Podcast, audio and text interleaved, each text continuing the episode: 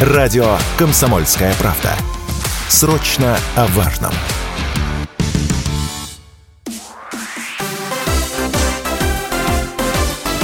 Новости спорта.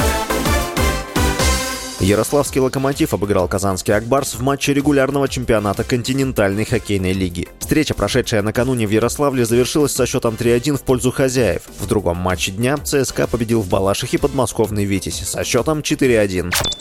Российский нападающий Вашингтон Кэпиталс Александр Овечкин достиг отметки в полторы тысячи очков, набранных за всю свою игровую карьеру в чемпионатах Национальной хоккейной лиги. В матче регулярного первенства против Даллас Старс Овечкин отметился голевой передачей.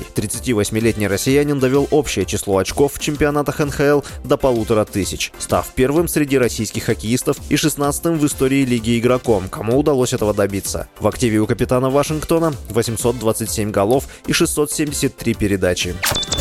Россиянка Мира Андреева стала лидером женского тенниса по прогрессу в мировом рейтинге за год. С ноября 2022 года, когда она занимала 405 место в женской теннисной ассоциации, Андреева поднялась на 46 место. В последней версии рейтинга WTA Андреева самый молодой игрок в топ-100, заняла 56-ю строчку. В апреле ей исполнилось 16 лет. В завершившемся сезоне она дошла до третьего круга Ролан Гарос и четвертого раунда Уимблдона. Андреева стала одной из претенденток на приз лучшему новичку года. С вами был Василий Воронин. Больше спортивных новостей читайте на сайте sportkp.ru